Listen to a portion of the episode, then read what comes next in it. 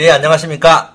안녕하세요. 예, 최대현 변호사입니다. 저는 그 주말에 편하게 반바지에 맨발 차림으로 심지어 노팬티 차림으로 출연한 박 변호사입니다. 오페트예요 그게 아니 오늘 나 아, 그거 너무 당황스럽잖아요. 아니 오늘 아침에 예. 제가 그 출연 이제 여기 광주 와야 되니까 예. 급하게 이제 자고 일어나서 바지를 추스러 입는데 집안에 팬티가 없는 거예요. 주말은 팬티가 없는 경우가 있어. 그러니까 주말에 아니 주중에 저랑 와이프가 둘 다 너무 바빠서 시간이 빨래를. 못 했는데 아. 주말에 빨래를 다 돌려버렸어요. 네. 다 좀, 발가벗은 채로 빨래를 돌리고, 룰루랄라 이제 샤워하고 나와서 팬티를 입으러 나왔는데 팬티가 안 보이더라고요. 그래가지고, 아, 이거 어떡하나 하다가, 이제 저는, 어, 괜찮다. 제가 이렇게 와이프한테 나는 바지만 입고 다녀도 된다. 이렇게 이야기를 하니까, 이제 같이 아, 아점을 먹으러 갔거든요. 집사람이랑. 근데 자꾸. 노 팬티로. 근데 이제 얇은 면바지를 입다 보니까, 좀 티가 날 건데. 예, 와이프가 계속 엉덩이, 가 뒤가 먹는다고 자꾸 바지가. 예. 그러면서 제 뒤를 가려주려고 하더라고요. 제가, 아이, 됐다. 나는 뭐 누가, 지나가는 사람이 누가 내 고추랑 엉덩이를 쳐다보겠느냐 관심 있게 했는데, 바로 옆에 돌아, 지나가는 여자분이 그 말을 듣더니 이렇게 우리를 불쾌한 쳐다, 기겁을 하면서 불쾌하게 쳐다보더라고요. 그래서 그 여자분한테는 제가 심심한 사과의 말씀을 표합니다. 공연 음란죄를 한번 검색해보겠습니다. 너무 민망, 아, 저 몰랐어요.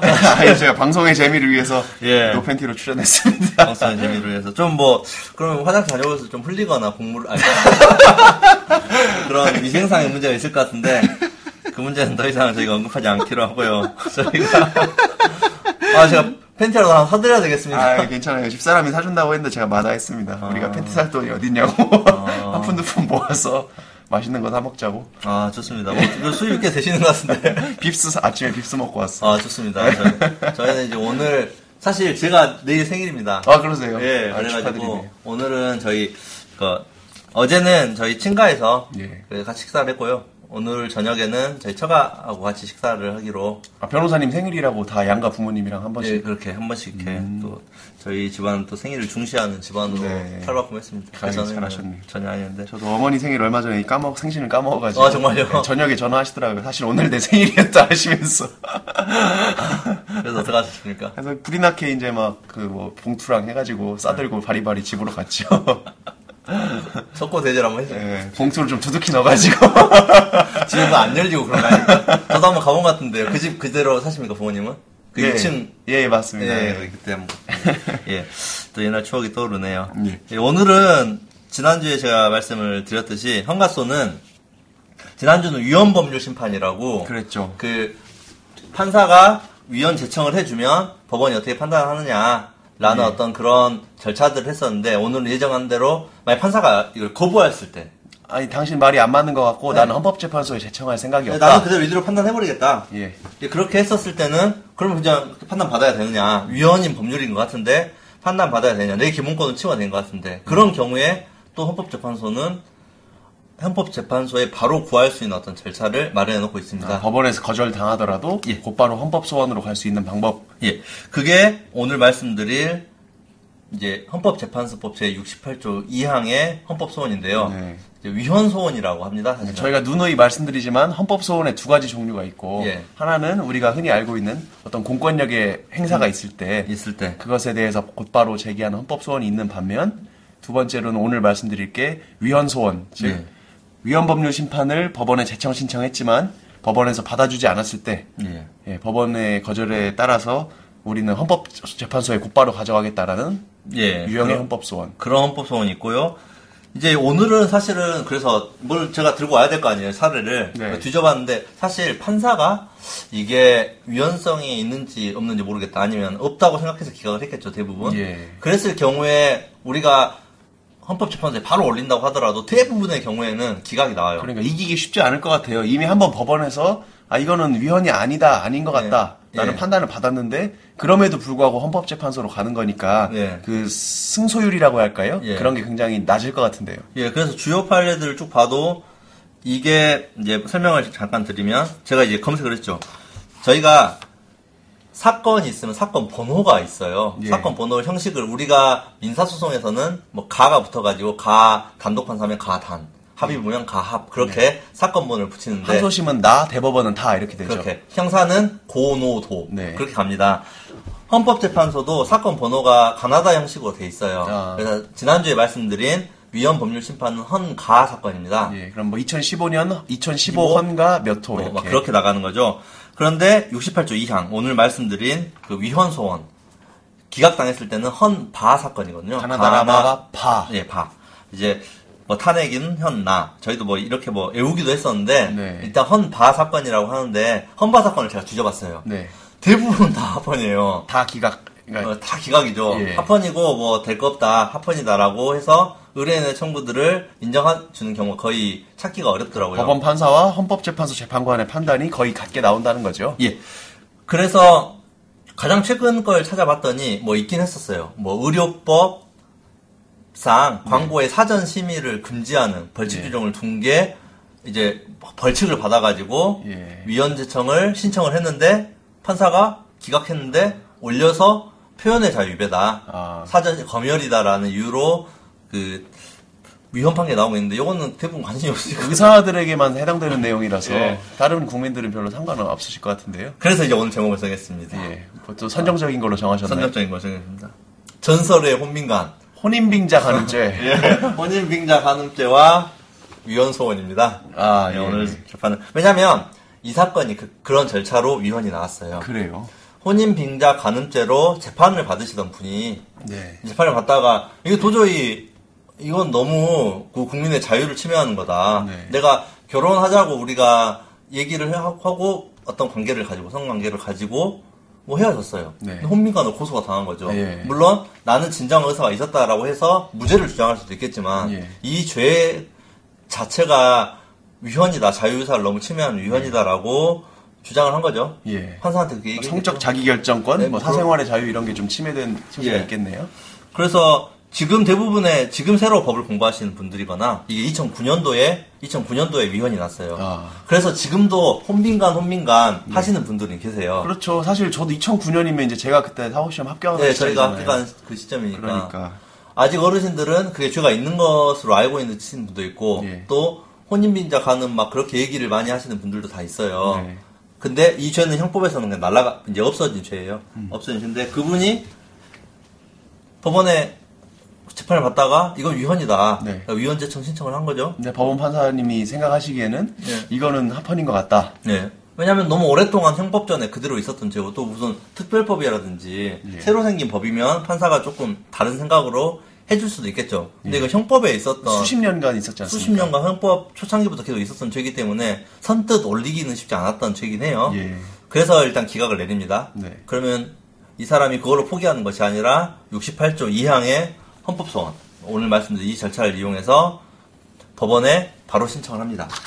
그 나머지 그 요 소송 요건들은 대부분의 그 68조 1항과 지난주에 말씀드린 것 똑같아요. 뭐 재판의 전제성이 있어야 된다. 이- 똑같죠. 이, 이 위헌 여부를 가지고서 판결이 바뀔 수가 있다. 예. 판결이 바뀔 수가 있다라는 그런 내용들도 동일하고 그 사례에서는 재판이 혼빈간에 대해서 무죄가 나올 나오면. 수 있기 때문에 재판의 예. 전제성이 있는 거고요. 예. 그런, 그런 경우들이 또 있기 때문에 우리는 이제 어 지난주에 말씀드린 걸 뭐 재차 바- 말씀드릴 필요는 없을 것 같고, 이 같은 경우에 그, 이게 2009년도 11월 26일 날 나왔던 사건이에요. 뭐 사건 설명을 드리면, 이건 6대 3으로 그, 지난주도 말- 또 똑같이 설명드렸죠. 예. 여섯 명이 위헌을 선언했습니다. 네. 6대 3으로 해서 위헌이 나왔죠. 최저 한도만 맞췄네요. 최저한 딱 맡았죠. 예. 그래서 그 남성의 성적 자기 결정권 및 사생활의 비밀과 자유를 침해하는 것으로 헌법에 위반된다고 예. 그렇게 판결을 내렸었는데 뭐꽤 이제 판결 내용들을 자체는 좀 이제 이따가 좀 설명을 한번 드려보고 예. 다른 게 딱 하나밖에 없어요. 재청 법률 위헌 여부 심판을 재청 신청을 했는데 네. 법원이 기각했다. 그러니까 일반적인 위헌 법률 심판과 네. 그 헌법재판소 68조 2항의 위헌 소원 사이에는 예. 딱 하나의 요건만 추가되면 된다는 거죠. 그리고 또 하나가 더 있어요. 아, 또 있나요? 뭐 청구 기간에 제한이 있을 거 아니에요. 기각을 받은 거예요. 판사가 아너 됐다. 아. 어, 이, 너 이제 왜냐면 그 전에 지난주에 제가 설명을 드렸던 거고 이제 지난주 꼭, 꼭 들어보십시오. 지난주에 설명을 드렸던 거는 재판 계속 중에 언제든 종국 결정 전에는 할 수 있었어요. 예. 근데 신청을 해요. 기각을 해요. 그러면 기각된 지 30일 이내. 기각하는 결정을 아, 받은지 법원의 결정 받은 날로부터 30일 이내에 헌법재판소 해야 된다. 기각 받아놓고 1년 뒤, 2년 뭐 뒤. 1년 뒤 한 장 없이 기다리고 있다가 판결 선고 직전에 올려봤자 그거는 청구 기간이 도가 지나갔기 때문에 네. 바로 각하가 돼버리죠. 판단도 안 하고 각하가 돼버리는 그런 청구 기간의 제한이 있고 음. 또 재청 신청이 기각됐을 때 뭐 다른 요건으로 각하라는 형태로 했다고도 해도 허용된다. 뭐 여러 가지 뭐 잡다구리가 있죠. 법원이 거절 내 요청을 거절을 했었을 때 네. 그걸 이제 헌법재판소에 바로 올릴 수 있다. 네. 라는 그거 말고는 그 재판의 전제성이 필요하다거나 무슨 자기 관련성이라든지 뭐 그런 것들 여러 가지 요건들은 다 똑같아요. 음. 네, 똑같고 그리고 이제 헌법재판소가 판단이 신청이 되면 재판이 또 멈춰져야 되는 것도 같은가요? 같을 거예요 아마. 아 그래요? 아닌가요? 제 생각에는 아닐 것 같은데. 아닌가요? 아니요. 법- 법원에서 법원에서 만약에 예. 그 재청 신청을 받아들이지 않았으면 예, 아니네요. 당신은 어떻게 헌법재판소에 올리든지 말든지 간에 우리는 그냥 판결 선고하겠다 예. 이렇게 할 수 있어야 될 것 같아요. 예. 한번 그 부분 확실하게 나중에 제가 한번 봐. 봐야 될 것 같습니다. 네. 만약에 제 생각에 왜냐면 그렇지 않으면 이 헌법재판소에 그 이 위헌 소원을 하는 게 단순히 그 기간을 그러니까 재판을 지연시키기 위한 수단으로 악용될 여지가 좀 많이 있을 것 같은데. 그럴 수 있죠. 아, 맞습니다. 예, 뭐, 보니까, 아, 예. 제가 헌법 소원, 그냥 일반 헌법 68조 1항하고 너무 같이 봐가지고, 예. 다릅니다. 그것도 달라요. 예. 재판은 계속 되고요. 그리고 나중에, 이후에 이제 위헌이 나왔을 때 권리구제를 받을 수가 있죠. 네. 그리고 이제 혼인빙자 가늠, 혼인빙자 가늠이라는 것은, 이제 가물가물 하시는 분들이, 아, 옆에 사무실에서 뭐 이렇게 청소를 하시는지 뭐 사랑을 나누시는지 예. 뭐 소음이 들리네요. 그래서, 여기 이 죄가 굉장히 어이가 없는 죄이긴 했었어요. 그러니까 혼인빙자 가늠이 죄가 저도 사실 조문이 정확히 기억은 안 나는데 네. 단순히 혼인하겠다고 그 기망하는 것뿐만 아니고 여러 가지 형태의 그 유- 범죄의 수단 그러니까 행위 태양이 있었던 것 같은데요. 맞나요? 예. 그리고 죄 자체가 예. 좀 지금 이제 받고 나서 저희가 한 7년 정도 잊고 있었던 죄잖아요. 네. 혼인을 빙자, 혼인하겠다고 말해서 정말 어이가 없죠. 음행의 상습 없는 부녀를 아, 조문을 한번 다시 예, 읽어주셔야겠네요. 혼인을 빙자하여 네. 음행의 상습 없는 부녀를 네. 기망해서 가늠한 자를 아, 처벌하는 거예요. 그러니까- 그러니까 만약에 결혼하자 결혼하자 했어요. 근데 그 여자가 음행의 상습, 그러니까 우리가 소위 말하는 굉장히 여러 남자들을 막 만나고 예. 다니고 좀 그러니까 요 이것도 굉장히 유교적인 그러네요. 그런 사람들이 가부장적인 시각이 많이 들어있네요. 정말 많이 들어있는 그런 시각 좀 안 좋은 죄이긴 했어요. 음행의 상습 없는 부녀를 기망해서 가늠한 자. 한마디로 뭐 까진 사람 내지 사람. 이렇게 뭐 뭐라 물란한 여자 물란한. 이런 그런- 사람들은 보호하지 않고 그 겨- 그거를 도대체 어느 선상에서 잡아야 될지도 모르고 정조관념이 투철한 그런 순결한 여자만을 보호한다 이런 뜻이겠네요. 예, 그걸 또 혼, 혼인, 이거는 또 강제, 강제성이 없어요. 예. 합의해서 서로 사랑해서 했더라도, 우리 결혼하자. 어. 그래서 같이 자자라고 했는데 여자가 이제 굉장히 물란하지 않은 네, 정조관념이 투철한 여자인데 정말 이, 사, 이 남자가 혼인할 할 거라고 하니까 그 약속을 믿고 응했다가 네. 이제 나중에 결혼을 못 하게 되면 그걸 혼인빙자 간음죄로 고소를 할 수 있게 한다. 굉장히 좀 정말 4, 50년대 영화에나 나올 법한 네. 그런 얘기인데요. 그래서 이, 그 청구인, 그 청구인이 두 명이었어요. 이 사건 보니까 병합 사건이거든요. 예. 병합 사건인데 청구인 두 명, 두 분 다 혼인빙자 간음죄로 그, 아마 집행유, 징역형까지 선고를 받은 거예요. 구속이 됐다는 건가요? 아마도 집행유예를 얘기하지 않았을까 아, 싶어요. 예, 예. 이거 가지고 구속이 될 수 있을, 예전에는 간통으로도 구속이 되는 경우도 예, 예, 있었다고. 하는데, 예. 아무튼, 징역형까지 선고를 받고, 항소심 계속 중에 결국 이걸 가지고서 열었던, 이제, 뭐, 해- 하도, 하- 징역형을 받았다는 것은, 네.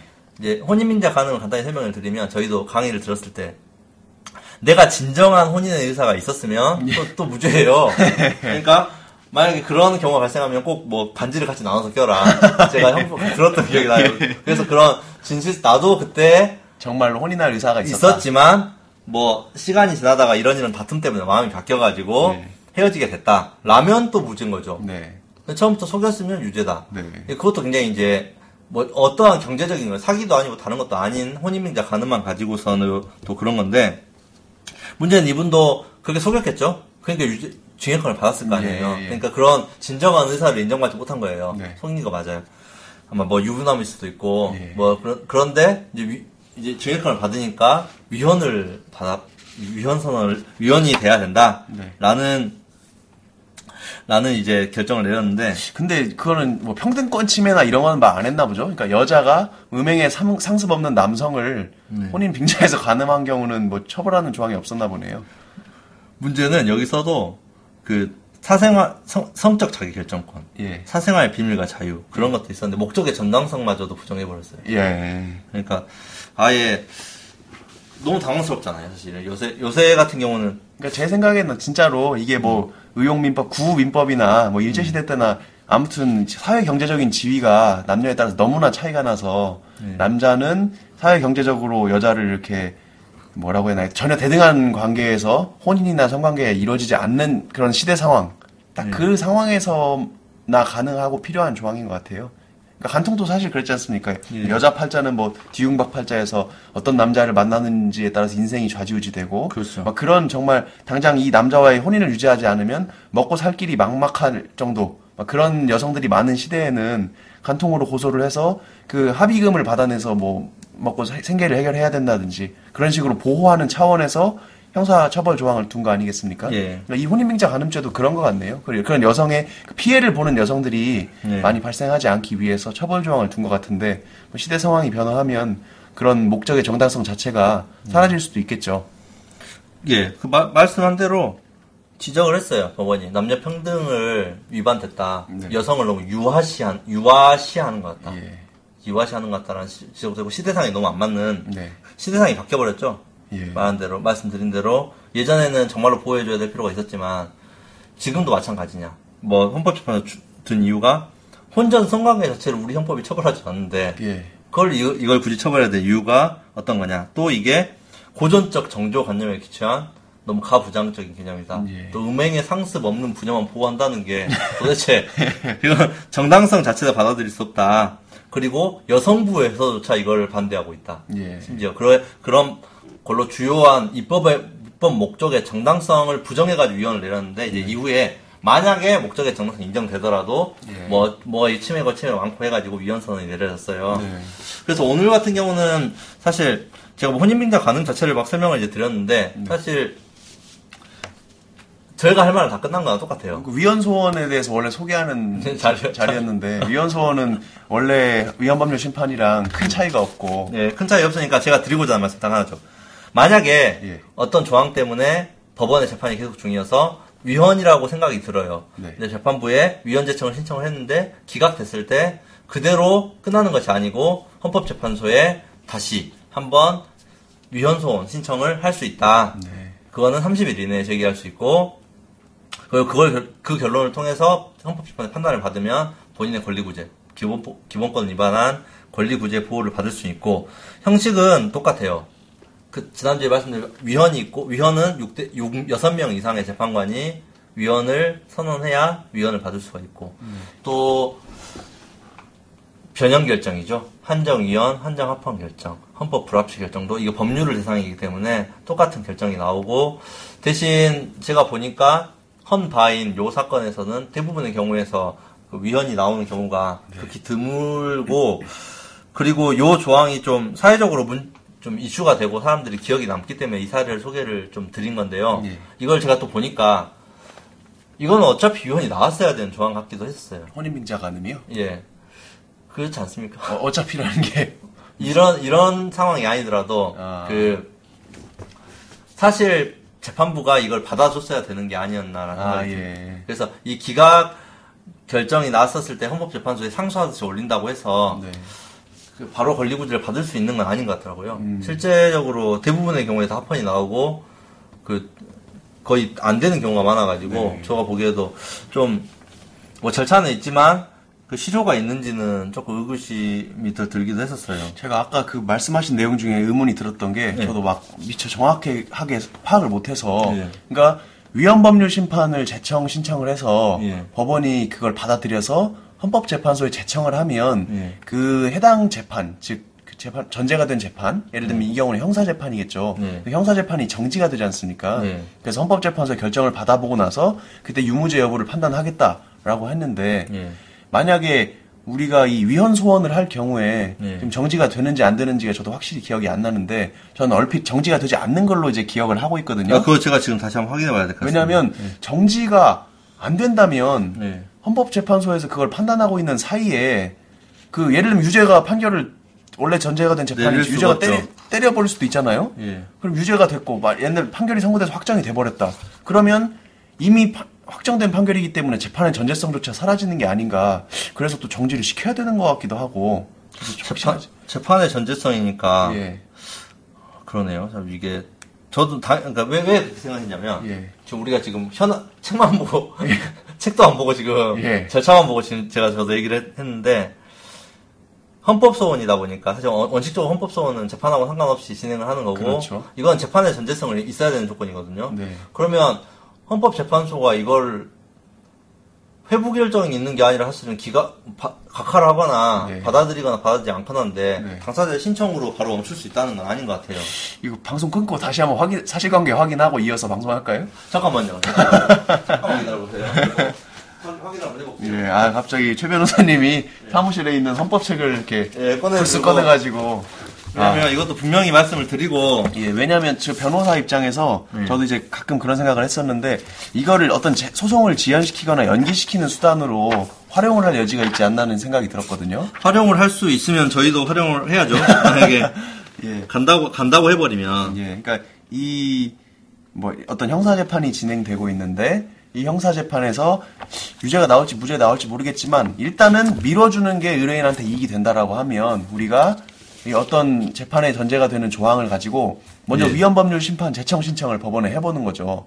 그래서 다행히 법원이 받아들여주면 그러면 헌법재판소의 재판이 진행되는 동안에는 이 형사 재판을 연기할 수가 있잖아요. 예. 그런데 만약에 법원이 안 받아들여줬다, 이건 터무니없는 거를 신청해서 안 받아들여줬다라고 하는데 그럼에도 불구하고 우리가 위헌 소원으로 다시 직접 헌법재판소에 가지고 간다라고 했을 때 법원이 우리가 위헌 소원을 했으면 재판을 그러니까 밀어주겠다 헌재 결정까지 그렇게 되면 변호인 입장에서는 재판을 연기시키겠다는 원래 목적을 달성할 수 있는 거고 예. 그게 아니라 법원에서 너희들이 위헌 소원 하든지 말든지 간에 나는 내가 제청 안 해줬으니까 내 식대로 판단하련다라고 해서 그냥 유죄 판결을 선고한다면 예. 그러면은 사실 변호인으로서는 꼭 가능성이 없다면 굳이 위헌 소원을 할 필요가 없거든요. 그래서 예. 그 부분은 저도 확실히 좀 알고 넘어가는 게 좋을 것 같습니다. 확실히 알려드리겠습니다. 예. 재판은 정지되지는 않습니다. 아 예, 역시 정지되지 않네요. 정지되지 않고 그 박지원 변호사님이 지적하신 대로 네. 그럼 언제 헌법재판소가 이렇게 빨리빨리 재판을 하는 겨 하진 않아요. 몇 네. 년씩 걸려버리는 경우도 있고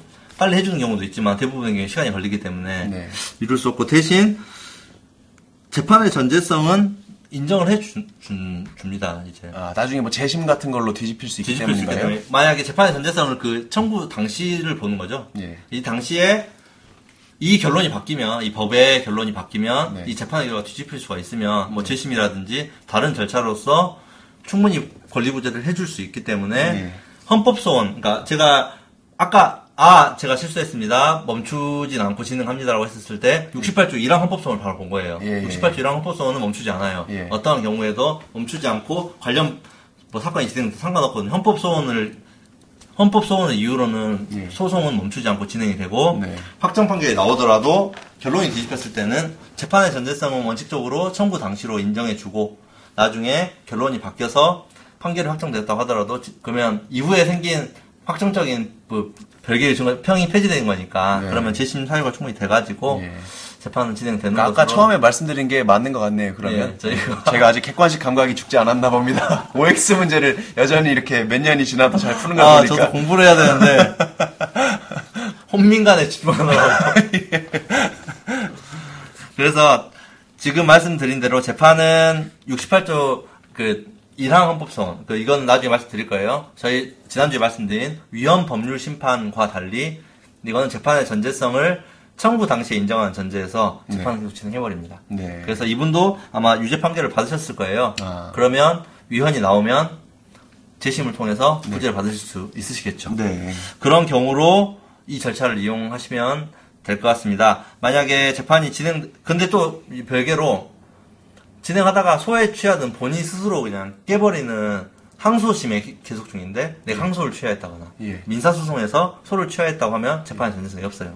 예. 그 재판은 진행 중이잖아요. 예. 위원은 걸어놓고 예.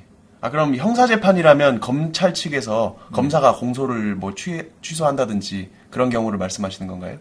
소의 취하, 그러니까 민사 소송 청구자의 의미라고 생각이 듭니다. 아 청구한 사람이 네, 선고한 사람이. 예. 그 법원은 재판의 전제성으로 아 그, 검사가 만약 에 공소를 취하하는 경우에 예. 또 한번 생각을 해봐야 되겠네요. 재판의 전제성이 없어진다고 볼 수 있을 것 같은데요. 예, 그러면 심판 당시니까 만약에 위헌법률 심판의 재판의 전제성을 생각을 해볼까요?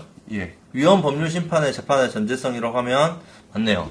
처- 그 심판 청구의 이익이 없어지는 거 아닌가? 예, 심판 청구 이익 왜냐하면 그걸 가지고 다른 재판을 할 수 있는 가능성이 없어지니까. 어차피 공소가 취하되면 네. 뭐 딱히 유죄를 받는다거나 유- 무죄를 받을 그런 판결을 받을 여지가 없지 않습니까?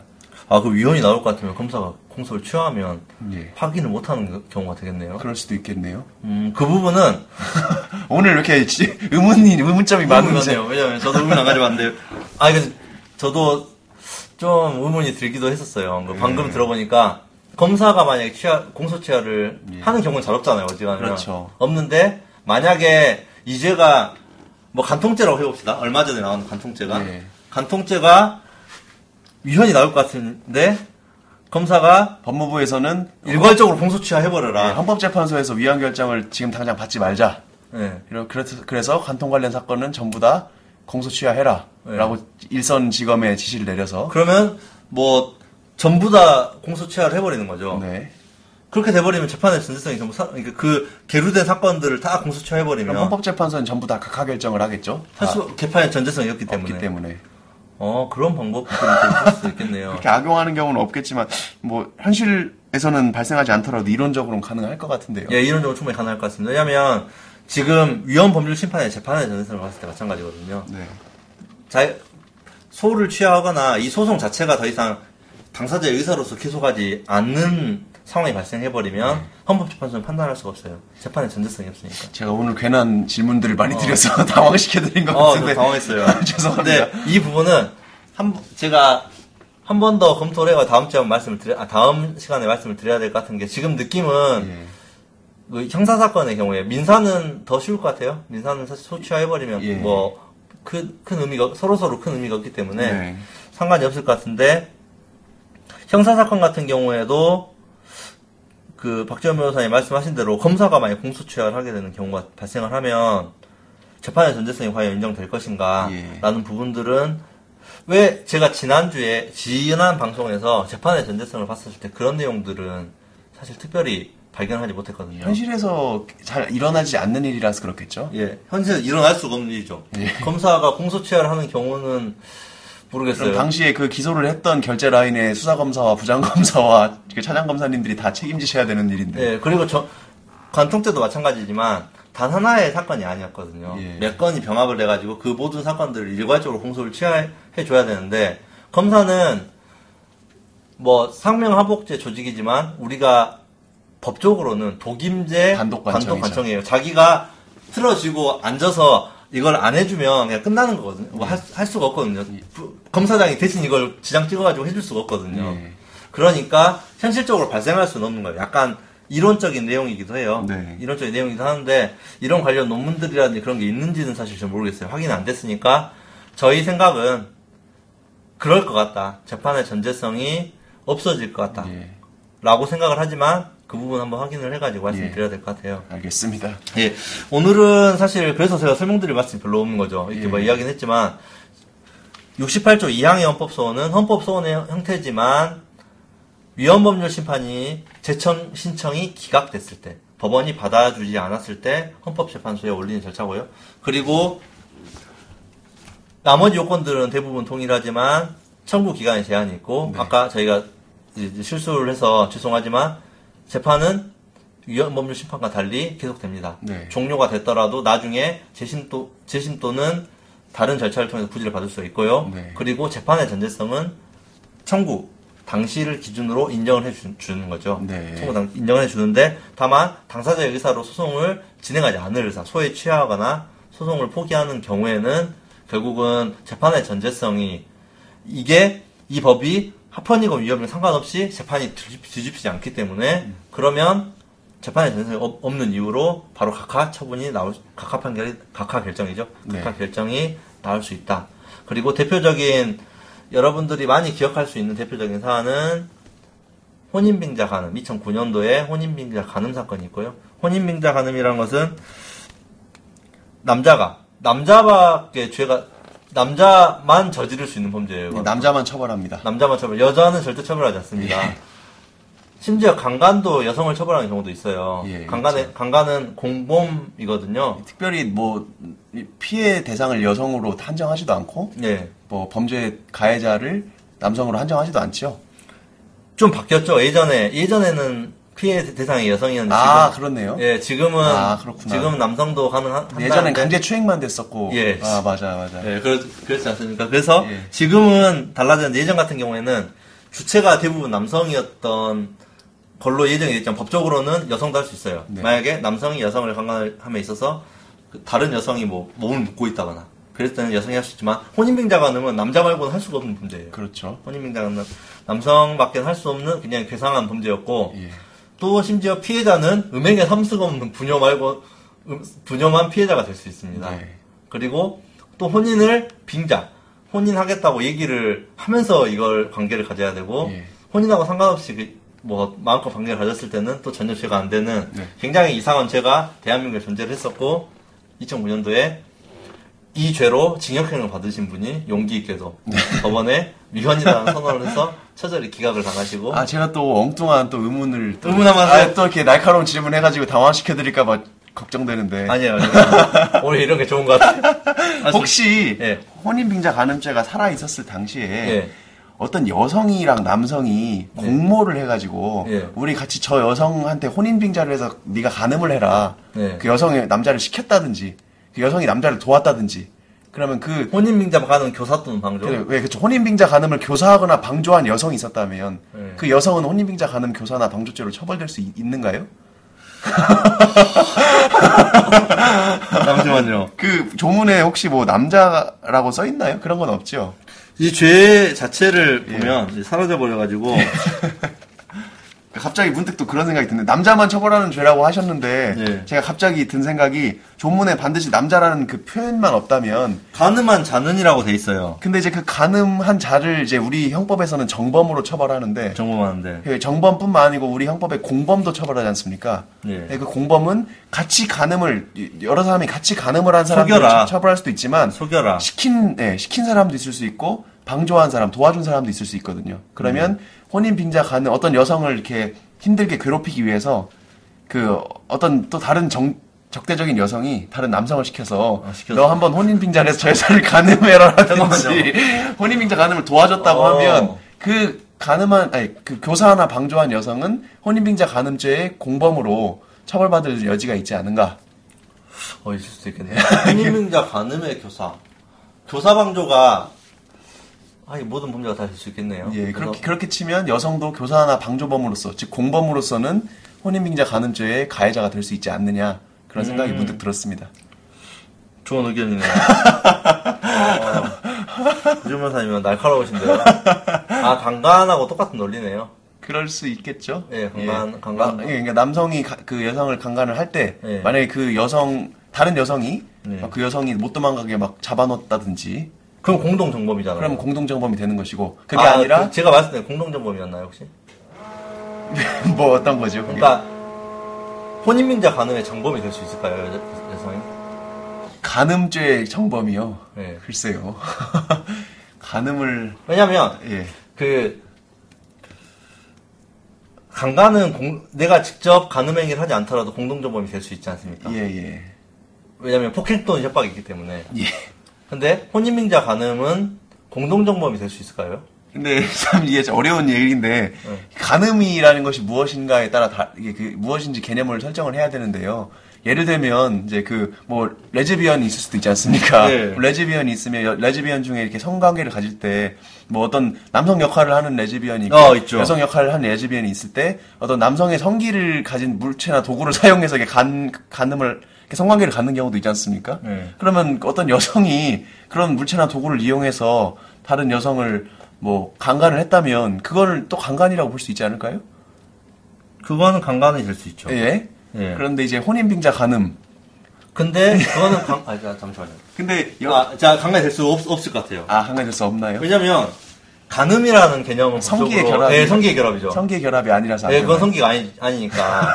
성기 유사, 그러니까 유사, 성행위? 네, 유사 성행이고, 그, 아, 뭐, 이렇게 너무 이렇게, 여기 이제, 다른 물체가 들어간다는 거니까. 유사 성행위에 네. 유사 성행위에 불과하고, 간음은 아닌 거죠. 네. 간음이라는 의미는 사실, 이제 성기와 성기의 결합을 예- 의미하는 것이니까, 네. 강가, 아, 제가 이제 아까 말씀드린, 명확- 교사나 방조는 어느 범죄든 다 되는 거죠. 네. 하지만 공동정범, 그러니까 내가 정범, 예. 이 간음죄의 정범이 될 수 있는 건 강간은 정범이 될 수 있다. 제가 예전에 얼핏 이 말씀 드린 게, 그 예전에 형법 강의를 들으면서 네.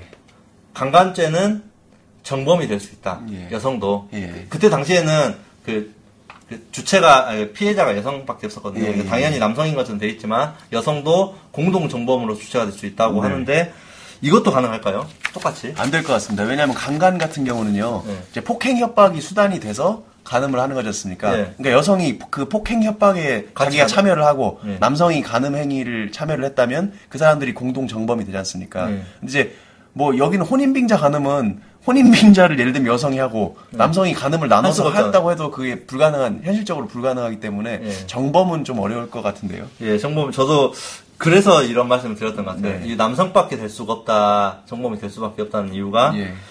혼인을 빙자하는 어떤 행위 자체를 남성밖에 할 수가 없는 거죠. 왜냐면 혼인은 우리 현재 법상 네. 남성과 여성 사이에만 혼인을 할 수 있고 네. 만약 이렇게 될 수 있는 거잖아요. 여성이 한 여성을 네. 속여서 아 이 남자가 나랑 결혼할 생각이 있다. 그러면 또 죄가 안 되는 거예요. 예. 왜냐하면 남성이 그 생각이었고 소- 안 속였으면 네. 아무것도 안 했으면 예.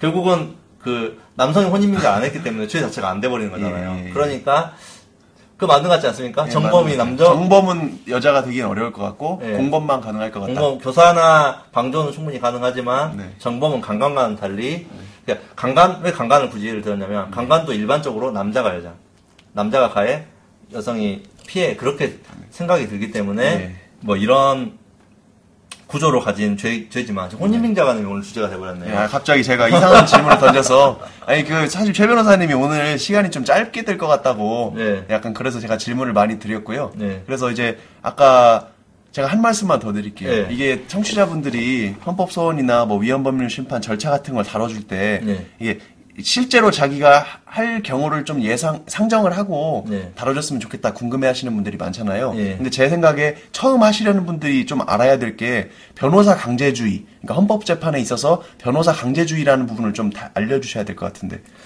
그 저희가 이렇게 외웠어요. 변강탄소라는 두 문자가 있거든요. 변강 변호사 강제주의는 네. 탄핵과 헌법 소원입니다. 예, 이거는 헌법 소원이죠. 네, 그래서 어, 좋은 지적이네요. 변강탄소라는 게 있습니다. 네. 변호사 강제주의가 있는 경우는 탄핵 심판. 탄핵 심판은 어차피 대부분의 그 사람들하고 관계가 없는 거고 예. 헌법 소원을 하기 위해서는 변호사 강제주의가 있어요. 그러니까 변호사 강제주의라는 거는 헌법재판소에 청구를 하는 게 예. 변호사가 대리, 즉 소송 대리를 해주지 않으면 갈 수가 없다. 일반인은 할 수가 없습니다. 예. 그러니까 물론 이제 그 헌법재판소에서 국선 그 변호인 제도를 두고 있고 예. 하다 보니까 도움을 받으셔서 할 수는 있겠지만 그 일반인이 예를 들면 어떤 재판이 걸려 있을 때 아 이건 이 재판에 전제가 되는 법률 조항이 헌법에 위반되는 것 같다. 네. 그래서 위헌 법률 심판 재청 신청은 예. 혼자 할 수 있는 거죠. 예. 근데 헌법 소원은 혼자 할 수 없는 거죠. 변호사가 강제. 예. 변호사가 반드시 대리를 해서 예. 헌법재판소에 청구서를 예. 던, 던져야 된다. 그렇죠. 그러니까 아까 그 두 가지의 차이점, 그러니까 음. 이 위헌 법률 심판과 그 이 위헌 소원, 즉이 네. 헌법 소원 이 두 가지가 거의 다 차이가 없고 몇 가지만 차이 난다고 하시면서 이제 그 예를 얘기를 들어주셨잖아요. 예. 근데 그 중에서 이것도 상당히 중요한 차이가 어, 아닐까 굉장히 싶어요. 중요하죠. 이거 예. 굉장히 중요합니다. 굉장히 좋은 지적이었어요. 저는 당연히 저를 찾아오실 거라고 생각하고 예, 뭐- 얘기했지만 그저 미처 말씀 못 드렸어요. 평강탄소가 맞습니다. 그 헌법 소원은 변호사 강제주의이기 때문에 반드시 변호사를 통해서만 신청할 수 있어요. 왜냐하면 위헌법률 심판은 판사가 신청하는 거예요. 그렇죠. 내가 판사에게 신청하거나 판사가 직권으로 헌법재판소에 제청을 하죠. 제청을 하, 는 건데 결국은 판사가 자기가 제청서를 써서 법원에 날리는 거거든요. 네. 변호사가 필요가 없는 거죠. 네. 그냥 판사도 충분한 법률 지식을 가지고 법률 검토를 한 사람이기 때문에 굳이 변호사를 껴들고 신청서를 넣을 필요는 전혀 없는 거죠. 네. 하지만 헌법소원은 직접 헌법재판소에 하는 거예요. 68조 1항은 공권력으로 침해를 받았으니까 난 직접 올리겠다. 이도 마찬가지죠. 기각 당했으니까 내가 헌법재판소에 direct 올리겠다. 네. 근데 헌법재판소는 그런 direct를 허용하진 않죠. 네. 왜냐하면 헌법의 어떤 관점에서 유발됐는지를 정확히 쟁점. 왜냐하면 그렇게 적어도 헌법재판소는 다 판단해요. 네. 지난주에 말씀드렸죠.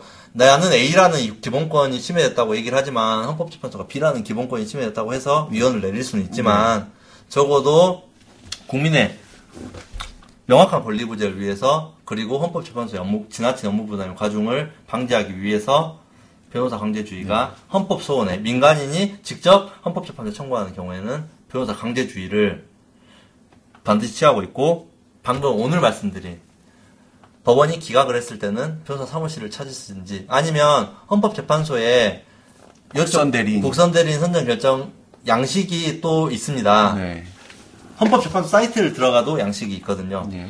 그래서 그런 신청서를 같이 넣으시면 아마 변호사를 선임해 줄 것이고요. 네. 그러면 변호사가 신청서를 내주면 이제 국선 이제 변호인 네. 헌법재판소 헌재 국선이라고 하죠. 그 명단이 헌법재판소는 보유하고 있는데 그 순번제로 아니면 네. 본인이 신청을 해서 이렇게 도움을 받으실 수 무료로 도움 받을 수 있는 방법이 있기 그 때문에 부분을 제가 한번 알려드리고 싶더라고요. 왜냐면은 헌법 재판을 되게 하고 싶어 하는 분들이 의외로 되게 많고요. 네. 근데 이제 그거를 일반인들이 쓰는 청구서를 재판소에서 다 받아주다 보면 아마 업무가 폭주할 거예요. 할 수가 없을 거예요. 읽어볼 수도 없고 네. 음. 막다 어떤 분들은 막 자필로 막 이렇게 연필로 쓰시는 분들은 이렇게 글씨도 읽기도 어렵고 하다보면 지금형의 신청서 다 손, 손으로 적으시는 분들 내용도 많아요. 정리가 안 되어 있기 때문에 네. 변호사를 반드시 거치도록 하고 있거든요. 그래서 그 부분을 이제 아셔야 될 것 같아서 말씀드렸습니다. 광주 지방에서 이 방송 들으시는 분들은 최대한 법률사무소 전주에서는 법법인 드림에 꼭 방문하셔가지고 헌법소원 절차는 도움 받으시면 또 헌법소원뿐만이 아니라 다른 절차들도 다들 저희가 도움을 드릴 수는 있는 것 같습니다. 이제 마케팅 방송이 됐나요? 아 변호사 강제주의도 굉장히 중요한 절차이기 때문에 막상 실제로 하시려는 분들은 그거를 좀 예, 모르고 계시면 당황하실 것 같아서 예. 제가 짚고 넘어갈 필요가 있는 것 같았습니다. 예, 오늘 아주 좋은 말씀 굉장히 감사하고 이 헌법재판 특집 2부 이 위헌 위헌 소원 그러니까 위헌 소원이죠. 네. 위헌- 헌법 소원 중에서 위헌 법률 심판형 헌법 소원은 이제 오늘 이 시간부로 지금 이제 다 정리를 드리도록 하겠습니다. 예, 알겠습니다. 마치겠습니다. 예, 감사합니다.